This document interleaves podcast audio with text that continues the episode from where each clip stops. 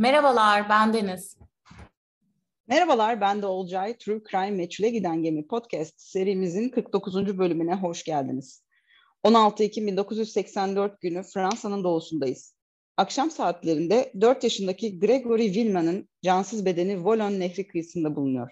Ve o günden sonra yaşananlar korkunç bir hal alıyor. 70'ten fazla ferdi bulunan Villeman ailesini birbirine düşüren, basının tüm süreci manipüle ettiği ve bugün hala suçlunun bulunamadığı bir vaka bu. Şimdi hep birlikte o karanlık Ekim gününe dönüyoruz. Evet 16 Ekim 1984 yılında Fransa'dayız. Fransa'nın doğusundayız. Kolmar'a yakın bir yerdeyiz. Gruyère yakınlarındaki Lepanche köyünde Vilman ailesi yaşıyor. Bunlar yaklaşık 70-80 kişilik bir aile. Çok büyük bir aile. Ailenin büyük oğlu Jean-Marie ve eşi Kristin, oğulları Gregory ile beraber güzel bir kır yaşıyorlar. Diğer aileden ayrı büyük bir mülkleri var. Anne de çalışıyor, baba da çalışıyor. O gün saat 5 gibi, saat 17'de anne işten dönmüş, evde ütü yapıyor. Gregory ise evin önündeki taş yığınıyla oynuyor. Kristen bir noktada Gregory'nin artık bahçede oynamadığını fark ediyor. Ee, çocuk kayıp. Hemen polise bildiriyorlar. Gregory'nin amcası Michel aileye kimliği belirsiz bir kişinin onu arayıp çocuğun kaçırılıp Volon nehrine atıldığını söylediğini anlatıyor. Akşam saat 9'da Gregory'nin cansız bedeni, elleri ve ayakları iple bağlanmış ve yüzüne yün bir şapka çekilmiş halde bahsedilen nehirde, Volon'da bulunuyor. Ertesi gün haberlere çıkıyor, gazeteye çıkıyor e, bu olay. Sayfanın küçücük bir yerinde, henüz basının bir ilgisi yok. Nehir kenarında 4 yaşında bir çocuk öldürüldü. Dün akşam saatlerinde Volon şehrinde bir çocuk cesedi bulundu. Nehirde boğulmuş, elleri ve ayakları bağlanmış. E, peki kim yapmış olabilir, neden yapmış olabilir? 4 yaşındaki bir çocuktan kim ne ister? Bu noktada biraz geçmişe dönüyoruz. Daha önce büyük anne ve büyük baba rahatsız edici isimsiz telefonlar alıyorlar. Yani bir telefon sapı onları arayıp sizi öldüreceğiz, geberteceğiz diyor. E, tekrar ediyorum bu olayda çok fazla akraba var. O yüzden sürekli tekrarlamakta fayda var. Bu telefonları alan ölen kişinin babaannesi ve dedesi. E, bu kişiye Karga adı takılıyor. Çünkü 1943 yılında bir Fransız filmi var, e, Le Corbe Karga isminde. Bu filmde bir tane doktor var. Doktora sürekli bir mektupla tehditler geliyor. O yüzden bu kişiye de Karga adı takılıyor. E, bu kişi bu aslında aileye sürekli işte mektuplar yazıyor, e, telefonla arıyor. E, ölen çocuğun annesi babası da arıyor ve tabii ki ilk şüphelimiz yani birinci şüphelimiz şüphelimiz karga olduğu söylenen kişi. 1983'te yani bu olaydan e, bir buçuk sene önce yaklaşık adamın bir ses kaydı var. E, sesi acayip sinir bozucu. Ama o tabuta girecek. Nerede yaşadığınızı diğerleri de öğrenecek. Harika bir sürprize karşılaşacaksınız. Gregory'nin ailesini 81-84 yılları arasında durmadan taciz eden kişinin böyle bir ses kaydı var e, bir gün hiçbir bağlantı yokken bu ailenin hayatına giriyor. İnsanların hayatını tabiri caizse kabusa çeviriyor. İlk başta telefonlarla başlıyor sonra dediğim gibi isimsiz mektuplar geliyor. Ee, mesela 83 yılında Gregory'nin yengesiyle yapılan bir konuşmanın ses kaydı var. Kadına şunu söylemiş. İstediğini yaptım o yüzden sözünü tutsan iyi edersin. Yoksa kocanın ailesine senin neler yaptığını anlatırım. Kadın ne yaptığını soruyor bu telefon konuşmasında. Karga konuşmaya devam ediyor. Sen gayet iyi biliyorsun. Kayınpederin intihar mı etsin istiyorsun. 83'te Gregor'un amcasıyla yapılan ses kaydı var bir yandan da. Demin bahsettiğim yengeydi. Yani yüzlerce telefon kaydı var. Bir günde 27 kez aradığı var. Yani uzun bir süre hiç aramadığı var. Bazen küfrediyor, bazen sadece müzik dinletiyor. Çok sinir bozucu. Karga ayrıca çok gizli bilgileri biliyor. Yani sadece aile içinde olacak bilgileri biliyor ve e, gerçekten aileyi birbirine kırdırıyor. Yani aile kargadan dolayı gruplara bölünmüş. Peki bu aile nasıl bir aile? E, Vilman ailesi işçi sınıfı bir aile. Çok iyi uyrular. Kimseye bir zararları yok. E, ama yani dediğim gibi karga onları birbirine düşürmeye e, başardı. Ve mesela neyden dolayı birbirlerine düşürdü?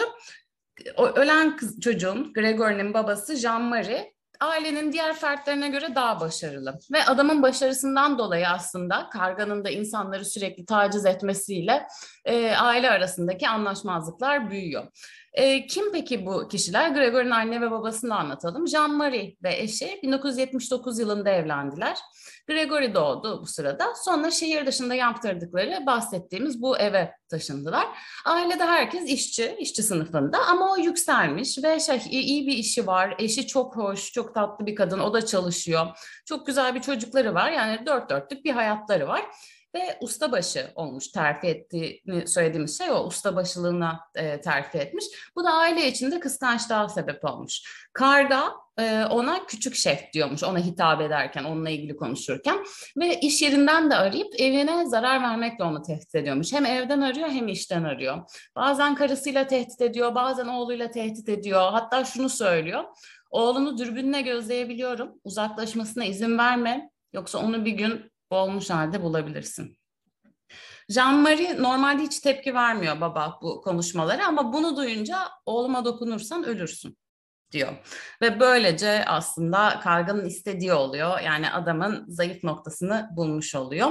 Hatta küçük Gregory bile e, küçük yaşına rağmen ortada ters giden bir şey olduğunu anlıyor. Çünkü bir telefon çalıyor, isimsiz biri arıyor ve anne baba geriliyor haliyle.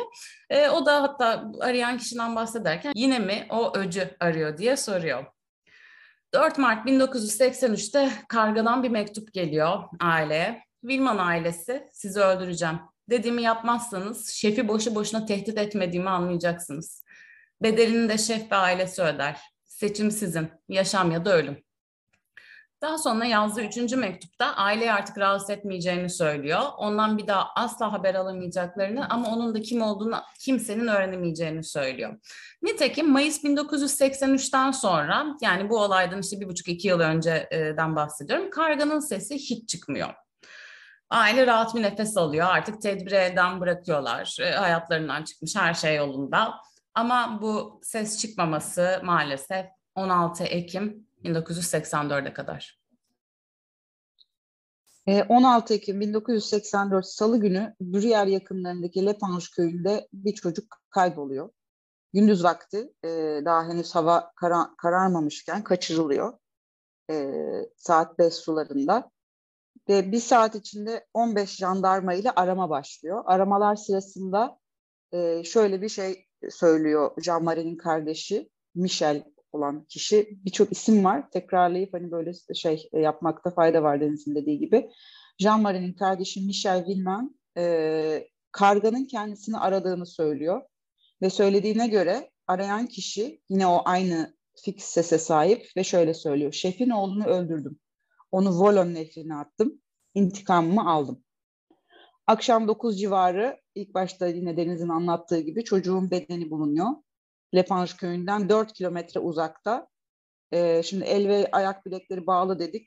Yüzün işte kafasında yün bir bere e, örtülmüş ve berenin de etrafı bir iple bağlanmış durumda. Ee, hemen işte otopsisi yapılıyor. Şiddet veya darbe izinin olmadığını, herhangi bir morluk bulunmadığını, hatta işte nehirde de sağa sola çarpıp üzerinde bir e, çizik ya da bir kesik olmadığını ve ayrıca şöyle bir şey söylüyor e, otopsi yapan doktor, yüzünde çok huzurlu bir ifade olduğunu söylüyor. Ölüm sebebini boğulma olarak belirtiyor ve e, Beren'in de yüzüne kimseyi tanımaması ya da bağırmaması için indirilmiş olabileceğini belirtiyor. Ertesi gün yani 17 Ekim 1984 Çarşamba günü Wilman ailesi bir mektup alıyor. Bir gün önce e, çocuk kaçırıldığı sıralarda Leparn'dan gönderilmiş bir mektup bu.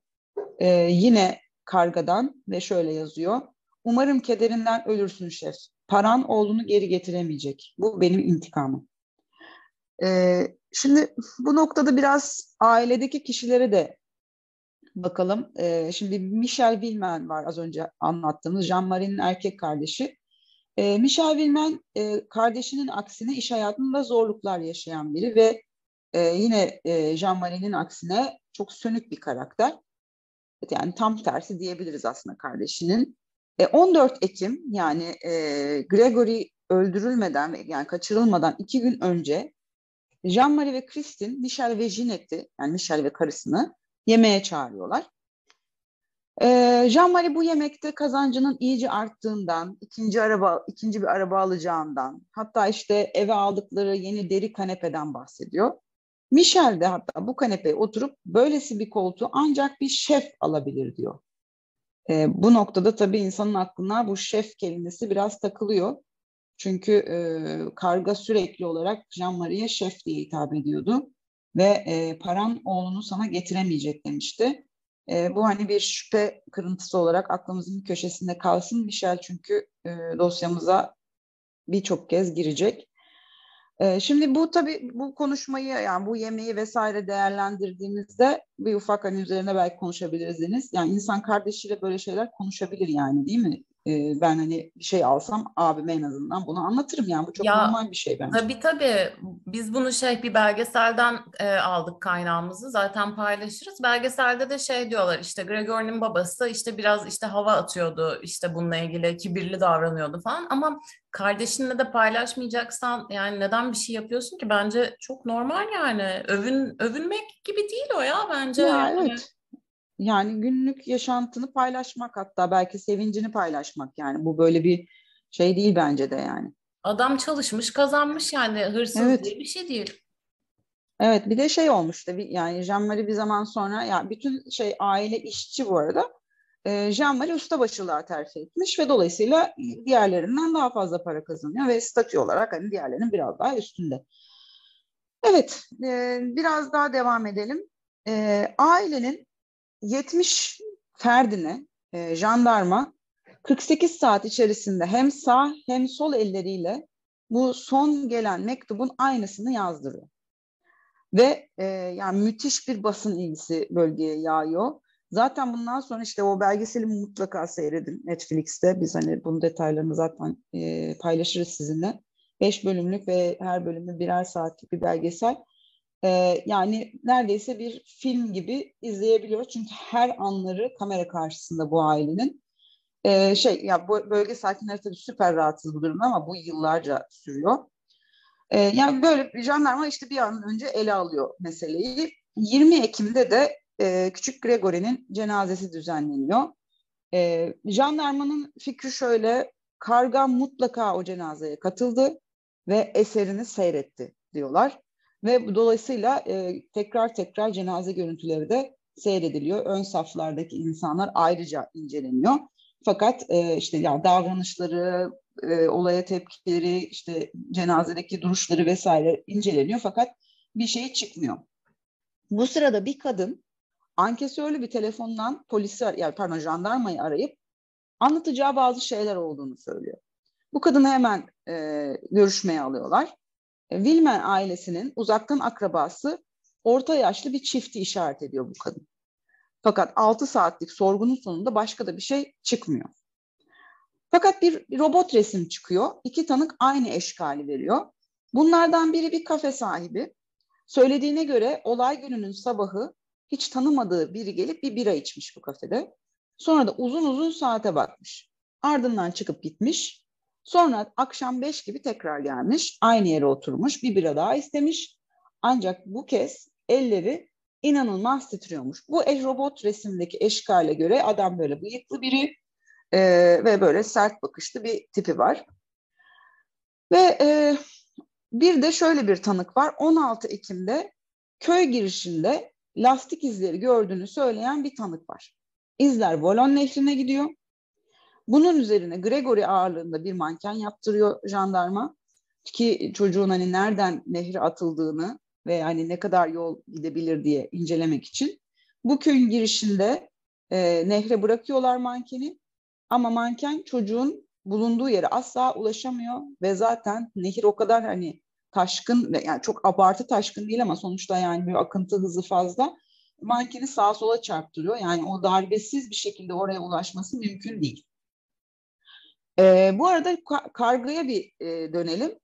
Ailedekilerin çoğu e, bu işte telefonla arayan karganın bir erkek olduğunu söylese de bazıları da acaba kadın olabilir mi diye bir e, soruyla geliyor. Ve hatta jandarma şey de diyor yani bu olayın arkasında acaba iki kişi olabilir mi gibi bir soru da soruyor. Sonuçta 25 Ekim'e geliyoruz. Olayın üstünden yaklaşık bir 9 gün geçmiş durumda e, bu yazı 48 saat içerisinde yazılar alınmıştı. Tekrar hatırlatalım. E, ailenin birçok ferdinden. yazı uzmanlarından bir şüpheli ismi geliyor. Bernard Laroche. Bu ismi çok fazla duyacağız. Bu kimdir? Jean-Marie Villemin'in kuzeni. Ee, o gün içerisinde 16 Ekim iç günü içerisinde nerede olduğunu belirtemediği 30-45 dakikalık bir boşluk var Bernard Laroche'un. Ee, ve şey Michel ile de yani Jean-Marie'nin erkek kardeşi tekrar söyleyelim. Çok sıkı vakit geçiren biri. Ee, bu az önce söylediğimiz hani bir e, ankesörlü telefondan jandarmaya ulaşan bir, ve ifade veren bir kadın vardı. İşte bu kadın da Bernard Laroche'un karısı. Yani aslında orada bir e, kadının hedef çarptırması ya saptırması gibi bir şey de olabilir mi, olamaz mı gibi. Bu soru işaretleri de cebimizde dursun. Jandarma Bernard'ın davranışlarının tuhaf olduğunu söylüyor ve adamı tutukluyor. Ve e, şimdi bakalım bunların ilişkisine birazcık. Bernard Laroche, Michel ve Jean-Marie nasıl bir e, çocukluk geçirdiler? Bu üçü e, aslında hep beraber takılan, ya sonuçta birisi kuzen, diğerleri de iki kardeş. E, bir üçlü ve yani çok küçük bir yerde yetiştiklerini düşünürseniz aslında yani çok çok da anlaşılır bir şey yani bu üçünün birlikte büyümüş olması. Fakat evliliklerinin ardından Bernard Laroche ve Jean-Marie Villemin arası açılıyor. Neden? E çünkü kıskançlıklar başlıyor. Bir kere e, Jean-Marie'nin eşinden hani böyle bir ufak bahsedelim. Kristin mükemmel güzel bir insan. E, çok e, karakterli, ve e, ya ha, ya bence yani bütün hikayenin en harika karakteri kim dersiniz bence Kristin Bilmen e, bu hikayenin en, en en muhteşem insanı ve tekrar tekrar söylüyorum çok güzel çok böyle saf görünüşlü çok tatlı dolayısıyla aile içerisinde hemen bilinip e, çok kibirli bulunduğu gerekçesiyle kıskançlıklar başlıyor. E, işte yani sorgulanıyorlar vesaire bu Laroche çifti, Bernard Laroche karısı vesaire. E, fakat bir şeye varılamıyor ve hemen salını veriyorlar. Fakat bir gelişme daha oluyor bu sırada. Bernard Laroche'un bir de baldızı var. Muriel Bol. Muriel Bol 15 yaşında bu sırada e, ve bu da yine e, hikayemizin ana karakterlerinden biri olacak. Muriel Bol'u e, ifadeye alıyor jandarma, sorguya alıyor ve ifadesinde okuldan onu o gün Bernard Laroche'un aldığını Arabada Bernard'ın oğlunun da olduğunu, birlikte bir köye gittiklerini, köydeki bir evden bir çocuk getirdiğini, daha sonra başka bir yere gittiklerini, Bernard'ın arabayı durdurup çocukla birlikte başka bir tarafa doğru ilerlediğini ve sonra tek başına arabaya geri döndüğünü söylüyor Muriel Boll. Bunun üzerine Bernard Laroche 5 Kasım'da tutuklanıp tekrar sorguya alınıyor. Ee, Bernard Laroche, Gregory'nin kaybolduğu gün Michel Villemin'i Jean-Marie'nin kardeşini görmeye gittiğini söylüyor. Kendi ifadesinde de saat 16 sularında Michel'i gördüğü yazıyor. Fakat Muriel Boll iki gün sonra e, Bernard'ın Bernard Laroche hakkında verdiği ifadeyi yalanlıyor. O gün Bernard'ın arabasında olmadığını, çocuğun boğulduğu yere hiçbir zaman gitmediğini söylüyor. Bu sırada Muriel'in okul arkadaşlarıyla hemen bir konuşuluyor ve onlar da o gün Muriel Bol'un e, okul otobüsünde olmadığını söylüyorlar. Peki Muriel bunu neden yapıyor? Diyor ki e, o gün jandarmalar bana bağırdı, bana ne söyleyeceğimi dikte etti ve ben onların söylediklerini yerine getirdim. Beni ıslah evine göndermekle tehdit ettiler ve ben o yüzden e, onları ne, dedi, ne onlar ne dediyse ben onu yaptım ama e, aslında ben Bernard Laroche'da değildim. O suçsuz, masum vesaire gibi eniştesini kollayacak bir takım laflar ediyor. Bu aşamada acaba ailesi Muriel'i zorlamış olabilir mi? Ablası onunla bir şeyler konuşmuş olabilir mi? Ailesinden şiddet görmüş olabilir mi? Gibi sorular insanın aklına geliyor. Ve e, basına söylediklerinde de basın tabii asla hiç kimsenin peşini bırakmadığı gibi Muriel Bol'un da peşini bırakmıyor biraz fazla ezbere konuşuyormuş gibi sanki ona öğretilmiş cümleleri sarf ediyormuş gibi gözüküyor. Ailenin söylediğine göre e, Muriel'in söyledikleri zaten doğru değil. Fakat e, ya bir hani köydeki o işte bölgedeki dedikodulara göre de kızı bayağı ahıra kapatıp e, saatlerce dövüyorlarmış. Bir de zaten hani e, dizi belgeseldeki böyle surat ifadesini vesaire gördüğünüzde gözleri sanki bambaşka şeyler e, söylüyormuş gibi Bana e, böyle geliyor ve daha sonra yani bu, bu böyle bu şekilde devam ediyor ve ilerliyor. Ve 9 Kasım gününe geliyoruz. Bir duruşma görülüyor. Evet, sonunda bir duruşma var artık şey e, yasal şeylerden bahsedebiliriz. 84 yılındayız. Bunu tekrar etmek istedim çünkü Fransa'da idam cezasının kaldırmasından kısa bir süre sonra Muriel ve Bernard yani eniştesiyle küçük kız karşı karşıya getiriliyor. Bernard'a o gün saat 3 ve 6 arası ne yaptığı soruluyor ve mahkemeye gelen tüm tanıklar da e, onun söylediklerini doğruluyor. Yani Muriel'in ilk söylediği şeyler yalan kabul ediliyor. Muriel de o gün okula gittiğini, beşte çıktığını, yalnız çıktığını ve otobüse bindiğini söylüyor. E, Bernard'ın avukatının da şey yargıcı etkilediği söyleniyor. E, şöyle de bir detay var aslında. Bir tanık şunu söylüyor, daha doğrusu bir m, delille geliyor insülin şırıngası olan bir kutu getiriyor bir tanık.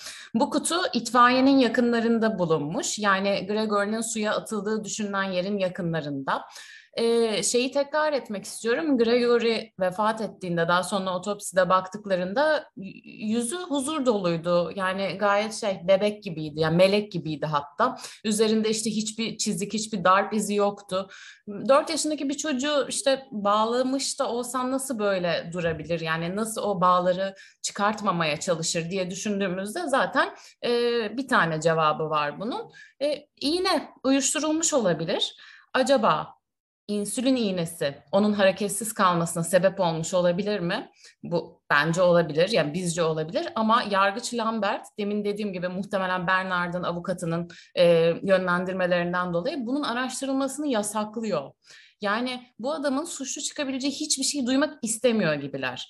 Daha sonra otopsi yapan doktoru soruyorlar işte tanık olarak dinleniyor. Gregor'un vücudunda bir iğne izi var mı diye soruyorlar. Adam diyor ki buna bakmadık. Olcay bir şey söylemek ister misin burada? Ya bu e, ya epic fail ya. Yani otopsi doktoru zaten şey herhalde bakkal çırağıymış. Çünkü bakmamış ya. Nasıl bakmazsın? Neye baktın o zaman? Aa ne kadar huzurlusun. Hadi Allah rahmet eylesin mi dedin yani? Ne yapıyorsun sen yani? Çok çok acayip ve Boyle ailesinde yani bahsedilen ailede şeker hastası biri var. Muriel'in annesi. İğneleri kim yapıyormuş tahmin etmek ister misiniz? Muriel.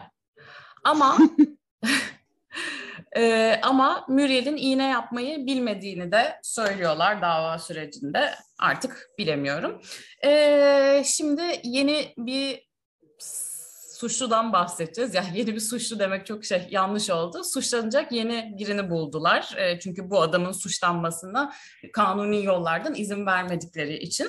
16 Ekim'de Gregory'nin annesinin, e, yani postane önünde mektup atarken görüldüğünü söyleyen dört tane kadın var. Yani karganın mektuplarının bizzat annenin yazdığını söyleyenler var. Zaten hatırlarsanız ilk başta erkek olduğu düşünülüyordu işte tehdit eden kişinin, mektupları yazan kişinin. Sonra acaba kadında mı olabilir diye bir soru işareti vardı. Yargıç daha önceki ciddi olan iddiaları e, hiç kale almayan yargıç bu iddiada bulunan dört kadını Kristin ile yüzleştiriyorlar. Kadın postaneye sığlayıp pazartesi günü gittiğini söylüyor. O gün saat 5'e doğru işten çıkmış, çocuğu bakıcıdan almış, eve dönmüş. Gregory dışarıda oynarken ilk başta söylediğimiz gibi o sırada o evde ütü yapıyordu. Ve dışarı çıktığında çocuk çoktan gitmişti. Saat 5.45 gibi kocasına haber veriyor. Ee, ve şey bu arada bakıcıya da soruyorlar doğru mu işte bu saatte mi aldı diye. Bakıcı saatten tam emin olmamakla beraber bunu doğruluyor. Bu arada bence bakıcı saatten de emin gayet düzgün sordu ama bu polis muhtemelen orada onun kafasını karıştıracak bir şeyler söyledi kadını suçlamak için. Ee, ama kadının dört iş arkadaşı, demin bahsettiğim dört kadın, Chris'in işten çıkıp bakıcıya değil, ters istikametteki postaneye gittiğini söylüyor. Ama kadın aslında kendisini doğruluyor. Yani bir gün önce postaneye gittiğine dair fatura kaydı var. O gün değil bir önceki gün gittiğine e, dair. Ve şey o bahsedilen dört kadın Chris'in kıyafetlerini de söylemişlerdi. İşte şunu giymişti, bunu giymişti falan diye ama o gün onları giymediği ortaya çıkıyor.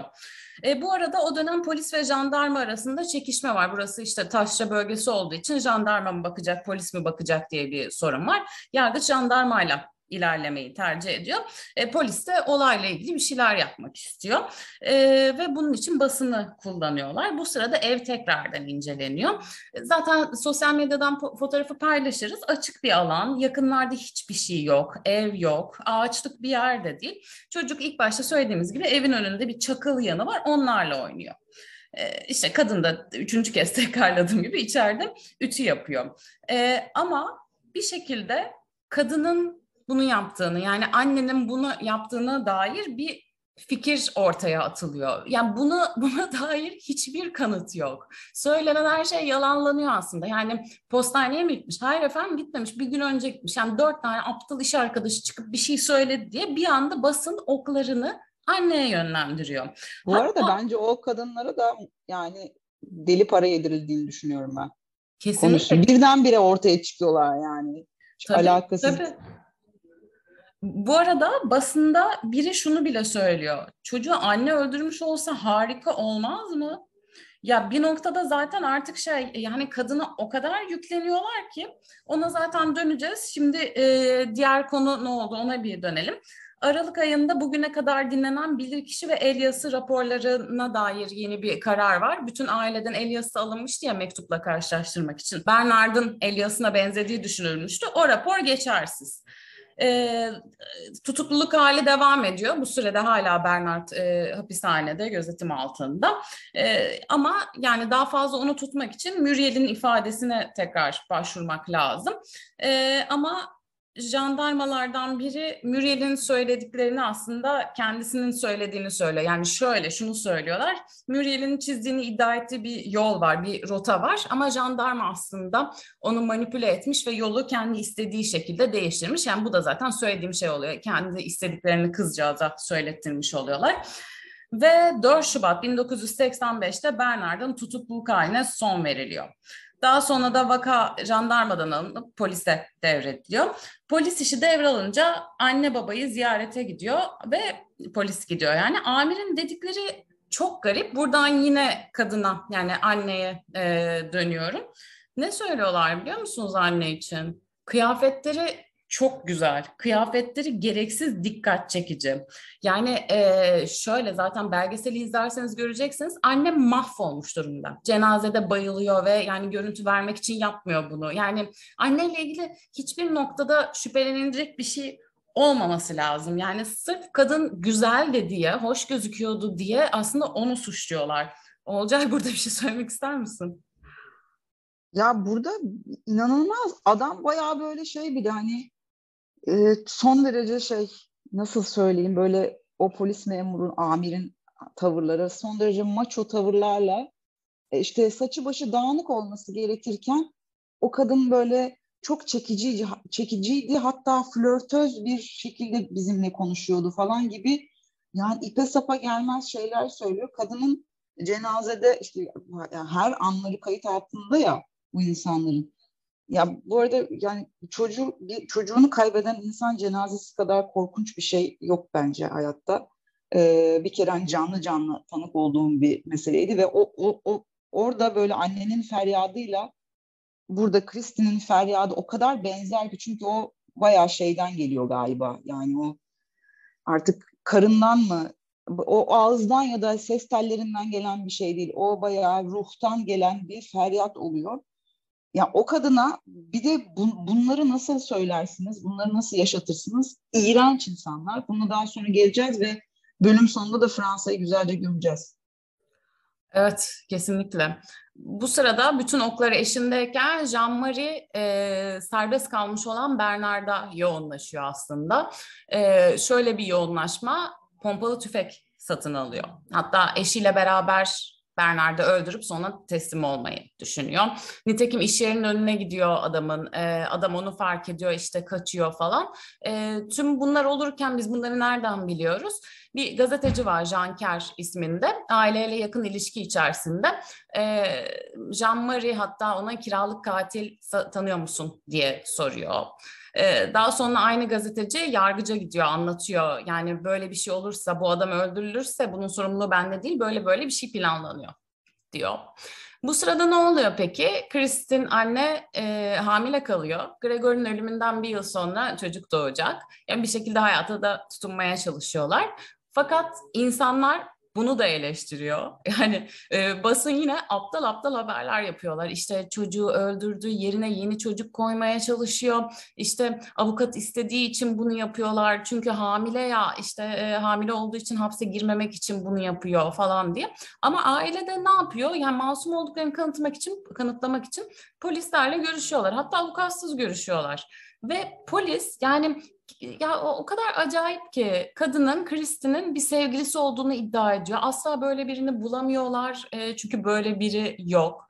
Daha sonra diyorlar ki Gregory peki kocandan mıydı? Yani e, ne alaka? Neden olmasın? Yani ya ortada o kadar bir şey yok ki. E, ve şeyi bile söylüyorlar işte mektupları yazan işte tehdit eden de işte Karga ismindeki kişiyi de Kristin'di zaten falan. Artık Kristin bu arada çok genç o zamanlar çok şey naif yani kibirli falan diyorlar o çekingen tatlı bir kadın yani o kibir değil yani yüzünden anlıyorsunuz zaten. Tüm bunları duyan Kristin zaten hamileyken artık şey dayanamıyor bir kanama geçiriyor ve hastaneye kaldırılıyor. Ertesi gün e, yargıç Elias'ı uzmanlarıyla birlikte hastaneye geliyor. Kadından da anneden de Elias örneği almışlardı. E, pardon o sırada alıyorlar hasta yatağındayken Elias'ıyla örnek veriyor. Ve uzmanlar diyor ki yüzde seksen ihtimalle karga bu kadın annesi. Ama inanılmaz, inanılmaz. Sonra, sonra öyle bir şey oluyor ki olacak ne oluyor? Evet sonra e, iş daha da tabii e, çetrefilli bir hal alıyor. 29 Mart günü e, haberlerde flash bir gelişme açıklanıyor. Jean-Marie Villemin kuzeni Bernard Laroche'u vurarak öldürdü diye bir e, flash haber geçiliyor. Bernard Laroche'u kendi evinin önünde e, pompalı tüfeğiyle vurmuş ve ardından da teslim olmuş. Ee, yani buradan bakıldığında aslında hani olayı böyle mini toparlama yaparsak biz burada yani dakikalardır anlattığımız şeyde Gregory'den bahsedemedik bile. Dört yaşında hayatını kaybeden küçücük bir beden. Ama e, ondan başka herkesin söyleyecek bir sözü var. Yargıcın, jandarmanın, polisin ve daha çok basının.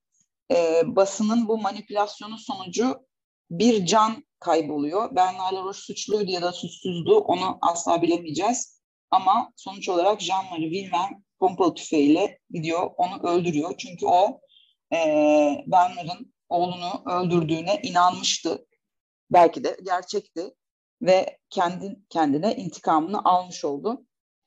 E, ve şöyle birçok fotoğraf yayınlanıyor da birçok derginin ve gazetenin kapağında. İşte Bernard Laroche yatıyor cansız bedeni işte flurlanmış vurulduğu yer kafası ya, e, şeyde de başında da karısı var ağlıyor falan. Yani bu, bu, bu görüntüleri böyle sürekli insanların gözüne gözüne sokmak korkunç bir şey tabii yani. Çok çirkin bir yöntem. Hiç etik olduğunu da düşünmüyorum. Peki sonra ne oluyor? Bernard Laroche'da kay, kaybettik, e, vefat etti. İşte hemen cenazesi düzenleniyor. Orada da işte bir sürü insan var. E, çok kalabalık. Karısı işte o da yani e, çığlık çığlığa işte ağlıyor, ağlıyor herkes vesaire. E, kör bir nefretin sonucu öldürüldü diye bir şey yazılıyor. Mezar taşına cümle yazılıyor.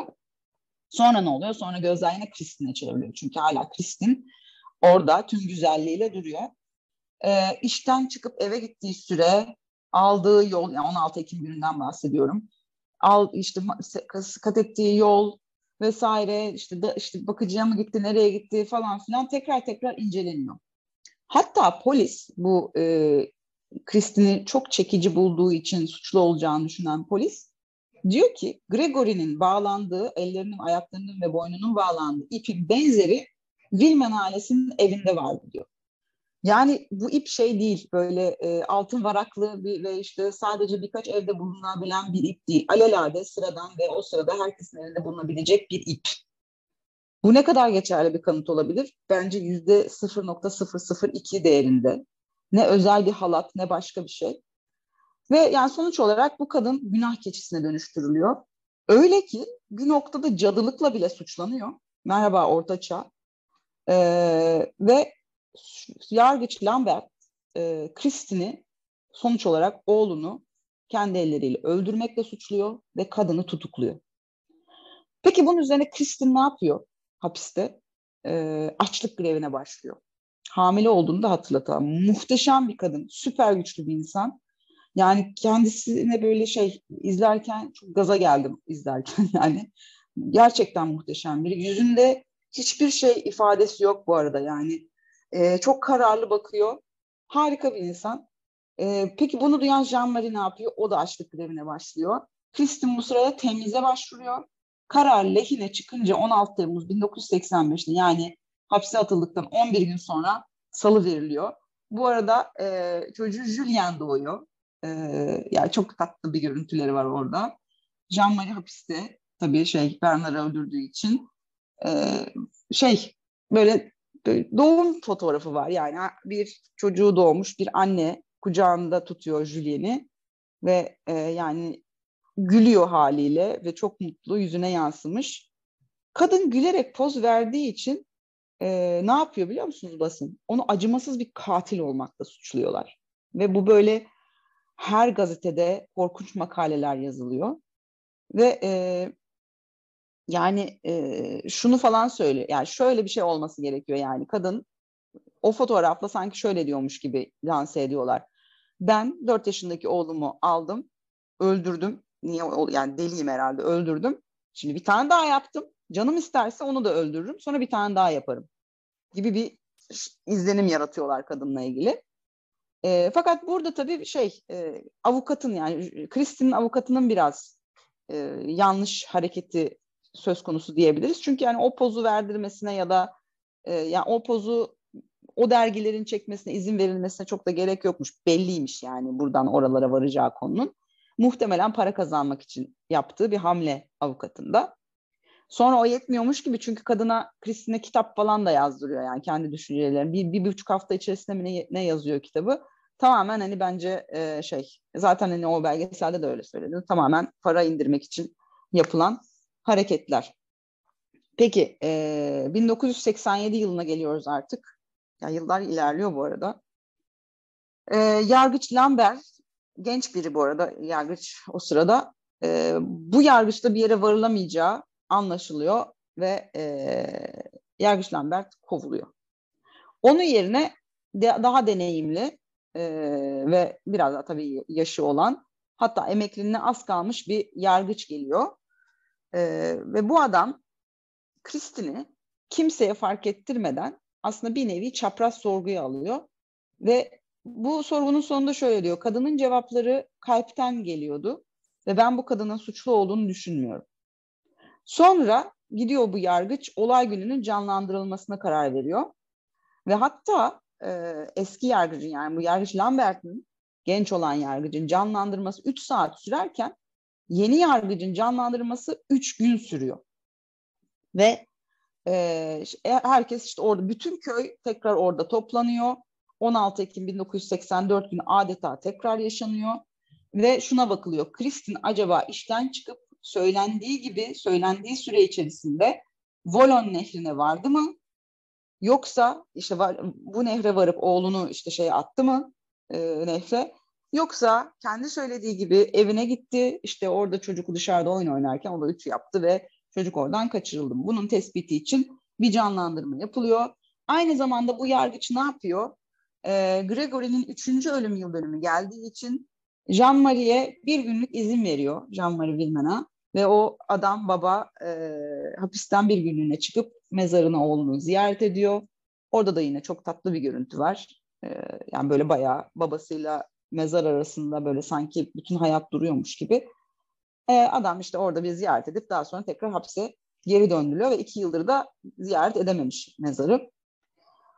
E, bu arada yargıç, yeni yargıç insanların e, Jean-Marie ve Kristin arasındaki o aşkı e, görmelerini de sağlamış gibi gözüküyor aslında. Çünkü o gün e, Jean-Marie de hapisten çıkınca Kristin ve Jean-Marie tekrar bir araya geliyorlar ve bunca olaya, bunca yaşanan saçmalığa rağmen o ikisi yine birbirlerinin gözlerinin içine bakıyor ve el ele, diz dize yani böyle sürekli birbirlerinden güç alıyorlarmış gibi gözüküyorlar. Orada Jean-Marie yani inanılmaz kilo vermiş durumda hapiste. E, sanki onu da böyle insanlara göstermek istemiş gibi bir e, izlenim alıyor insan izlerken. E, bütün bu canlandırma sırasında da tabii birbirlerinden hiç ayrılmıyorlar. E, sonuç olarak bu üç günlük e, incelemenin ardından tespit edilen şey şu, kadın yani anlattığı gibi çocuğunu bakıcıdan alıp e, daha sonra evine gidiyor yani ve orada anlattığı şeyleri yapıyor. Çünkü öbür tarafa gidip e, çocuğu boğup ondan sonra tekrar gelip işte bütün bu şey polisi arayıp vesaire bir şey ya ve bunların hepsini bu müthiş soğukkanlılıkla yapmasının imkanı olmadığı sonucu ortaya çıkıyor. Yargıç bir yandan da çocuğun bırakıldığı yer ve zamanla ilgili iki şeye bakıyor. E, iki tarafın e, söylediğine bakıyor. Bir polisin ve eski yargıcın belirlediği Kristin'in suçlanmasına sebep olan yer. Onlar bir hemzemin geçidin yakınında bu işte ilk başta söylediğimiz bir araba lastik izi ve işte kadın e, botu izleri olduğunu iddia ettikleri bir yer vardı. Oradan nehre bırakıldığını söylüyorlar çocuğun. Fakat e, buradan çocuğun bedeni hiç zarar görmeden 400 metre ileriye gidip barajı geçebilir miydi? E, bu işte bunun imkansız olduğu söyleniyor. Çünkü çocuğun naaşında tekrar tekrar söylediğimiz gibi hiçbir çizik, çürük, yara izi yok. E, ikinci baktığı şey de jandarmanın başından beri iddia ettiği bu e, Dosel merkezdeki itfaiyenin yakınındaki yer. Ama burası birçok evden görülebilen bir nokta. Yani gündüz vakti bunu yapmak kolay mı? Pek değil. Uzman görüşü ise bu noktada şöyle geliyor. Gregory bulunduğu yerden yani naaşının bulunduğu yerden çok da uzak olmayan bir yerde suya bırakıldı. Ve e, zaten bulunduğu zamanki koşullara bakıldığında da 4 saati suda geçirmiş olamazdı. Bu yüzden acaba üçüncü bir şüpheli mi var sorusu ortaya çıkıyor ki bence bu çok kilit bir an. Ee, yargıç çocuğun tekrar bu şey insülin muhabbetine geri dönüyor ve e, bu yeni yargıç e, çocuğun insülinle etkisiz hale getirildiği sonucuna var, varıyor. Bu yüzden muhtemelen komaya girmiş olduğunu, suratındaki o huzurlu ifadenin de bundan kaynaklandığını söylüyor. Daha sonra da bir üçüncü kişinin gelip çocuğun bedenini suya atmış olabileceğini, dolayısıyla da hiç karşı koyamadığını söylüyor. Çünkü o yaştaki bir çocuk e, yani zorla bir şey yaptırmaya kalktığınızda o yaştaki bir çocuğa müthiş bir kuvvetleri oluyor ve en azından yani kollarını tabii ki bağlayabilirsiniz e, küçük olduğu için ama e, kollarında muhtemelen iz olurdu. Hiçbir iz yok tamamen uyuyan bir çocuğu bağlamışsınız gibi bir durum söz konusu. Dolayısıyla böyle söylüyor yani ya böyle bir e, sonuca varıyor. Birisi insülinle bayılttı, başkasına teslim etti, başkası da aldı, e, şey nehre götürdü ve bıraktı. Ve bu aşamada iki kişiyi incelemek istiyor ya, yeni yargıç Bernard Laroche ve baldızı Muriel Boll. Tabii Bernard Laroche öldüğü için onunla ilgili bir yere varamıyoruz ama Muriel'i tekrar e, sorguya çekiyor. Bu sefer doğru düzgün bir sorguya çekiyor. Yani Lambert'in yaptığı gibi e, eften püften bir sorgu değil. Ama Muriel soruların hiçbirine doğru düzgün cevap vermiyor. Çoğunu hatırlamıyorum diyor. E, ve hepsini geçiştiriyor. Tabii bu sırada dikkat çekici birkaç şey yapıyor. Mesela elleriyle kollarını tırnaklıyor sürekli. 5 saatlik upuzun bir sorgu geçiyor ve e, Muriel'in inadı bir türlü kırılamıyor. Yargıcın daha sonra kendi günlüklerine yazdığı notlara göre kız ailesinin tepkisini çekmekten o kadar korkuyor ki e, kendisini bir şekilde durduruyor. Daha sonra e, yargıç Michel'den yani Jean-Marie'nin erkek kardeşinden bu güya ona son gelen telefonu canlandırmasını istiyor. Ve hani o şey e, olaydan sonra arayıp telefon edip işte şeften intikamını alacağını söylediği şey e, telefon. Ama burada da Michel'in hareketleri biraz tuhaf, biraz gergin. Acaba diyor Yargıç ondan biri böyle söylemesini mi istedi? Çünkü ortada karganın onu aradığına dair herhangi bir ses kaydı yok. Tek beyan Michel'in kendi beyanı. Güya onu aramış ve şeften intikamını aldığını söylemiş. Yani hikayesi aslında pek de tutarlı değil bu noktada. Fakat yargıç, e, bu yeni yargıcımız da bir tuhaf hamle yapıyor. Çok da insanın anlayamadığı. Normalde medya ile pek işi olan bir yargıç değil Lambert'in aksine. E, medyaya bir röportaj veriyor. Fakat e, hiçbir şey söylemiyor bu röportajda. Başka bir röportaj daha veriyor fakat bu aslında röportaj değil de bir hani karşılıklı bir sohbet. E, fakat bu sohbet şey tarafından e, yani röportajı yani sohbeti gerçekleştiren gazeteci tarafından gayri resmi olarak kayıt altına alınıyor ve daha sonra da basına basında yayınlanıyor. Yargıç orada şunu söylüyor. Laroche'un e, bu suçu Laroche'un Bernard Laroche'un işlediğini düşündüğünü söylüyor. Tabii e, bu basında yer alınca karşı tarafın avukatı da yargıcın görevden alınmasını talep ediyor. Şikayet celbi geldikten sonra 28 Ocak 1990'da yeni yargıcımız yani daha yaşlıca olan yargıcımız 28 Ocak 1990'da kalp krizi geçiriyor, komaya giriyor ve maalesef hafızasını kaybediyor. Evet, of. Gerçekten çok çok acayip bir hikaye. 93 yılına gitmek istiyorum. 93 yılında 3 Şubat'ta e, sonunda e, davaya dair iyi bir karar ortaya çıkıyor.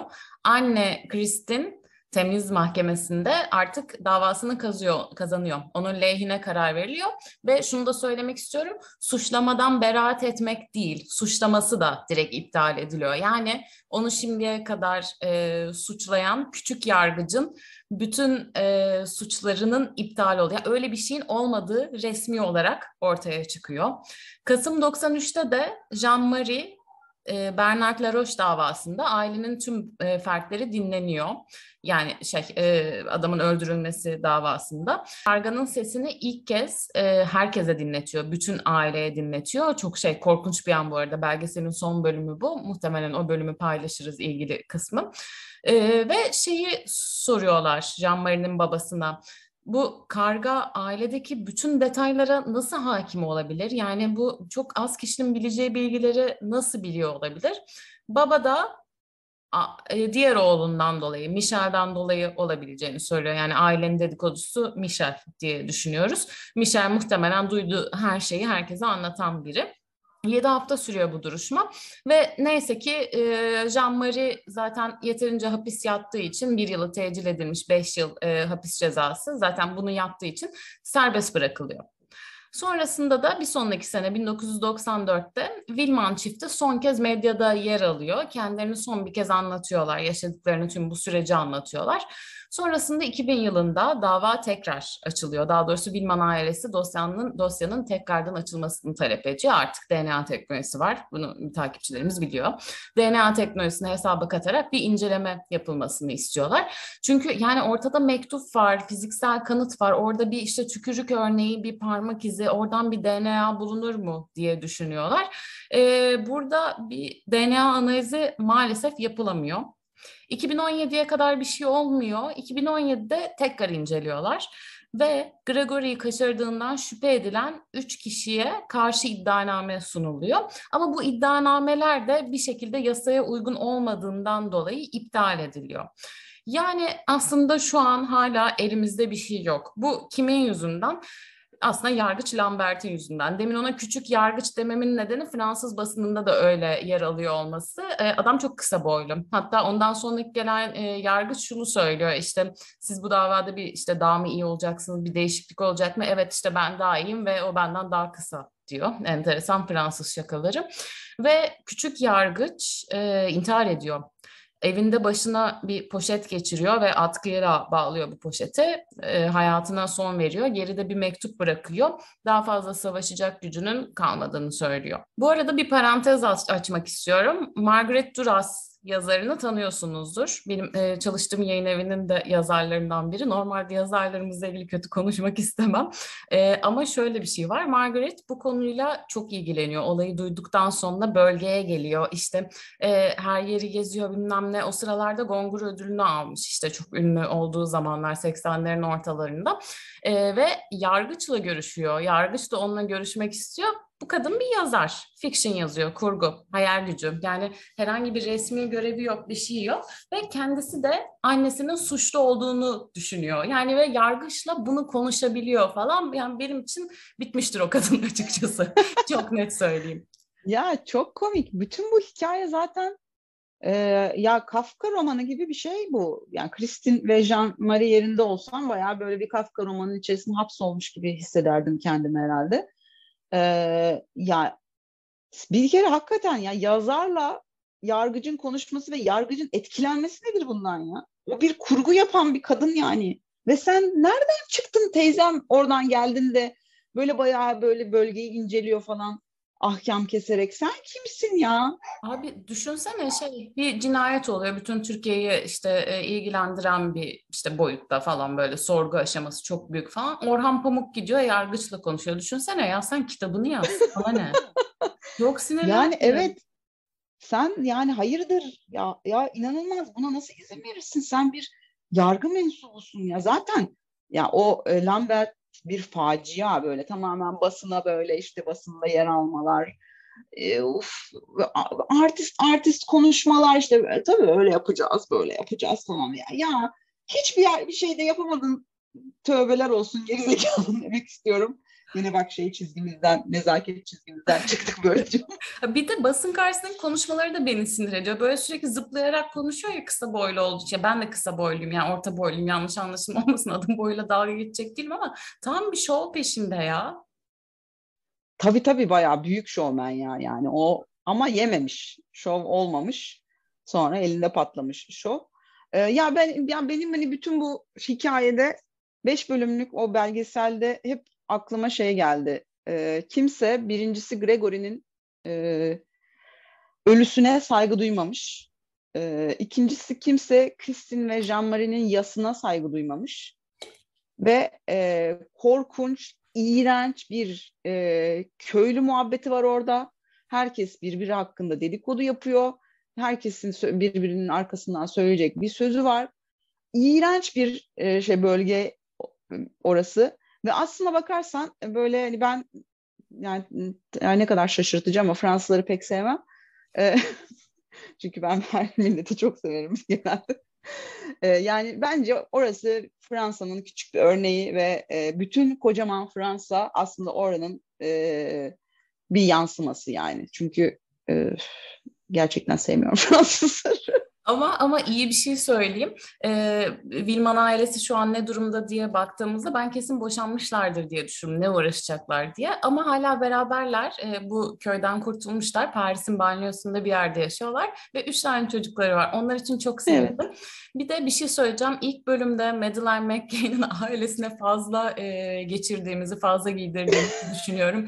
Madeleine'in annesinden bir e, özür e, dilemek istiyorum. Çünkü olayı, ya şöyle bir şey var. Bu olayı öğrendiğimde şeyi düşündüm. Madeline olayından işte daha önce işte bir 10-15 sene önce ya acaba kadına avukatları şey dedi bak dedi işte İngiltere'de Portekiz değil ama Fransa'da böyle bir şey oldu. İşte anneyi hapse bile attılar. İşte o yüzden şöyle şöyle davran diye komutlar mı verdiler onu mu uyguladı haklı olarak diye bir ufkum açıldı. Bir daha farklı düşündüm bu konuda aydınlanma geldi diyorsun. 49 bölüm sonra kendisinin hakkını teslim edelim. Neyse onu tekrar bakalım ama o gözle.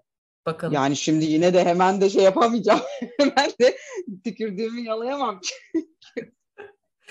ya çok çok acı. Peki sen ne diyorsun Sayın Deniz? Ee, ne olmuş olabilir ya burada? Gregory şey kim öldürdü? Ee, işte ailenin iki üyesinden şüpheleniyorum ben. E, öldürülen kişi ben işte şüphelerim şüphelendiğim kişilerden biri. E, amca Hı-hı. şüphelendiğim kişilerden biri. Sadece bir şey söyleyeceğim. Bana bu nefretin kaynağı biraz e, işle ilgili bir şey gibi geldi. Yani okey adamın başarısı bilmem ne falan ama bu adamın iş arkadaşlarına hiç baktılar mı diye merak ediyorum. Yani evet. bir şekilde yanlışlıkla da olsa bir ayak kaydırma durumu falan orada bir şey olmuş mu o kişi belki aileden biriyle ya, arkadaştır. Evet.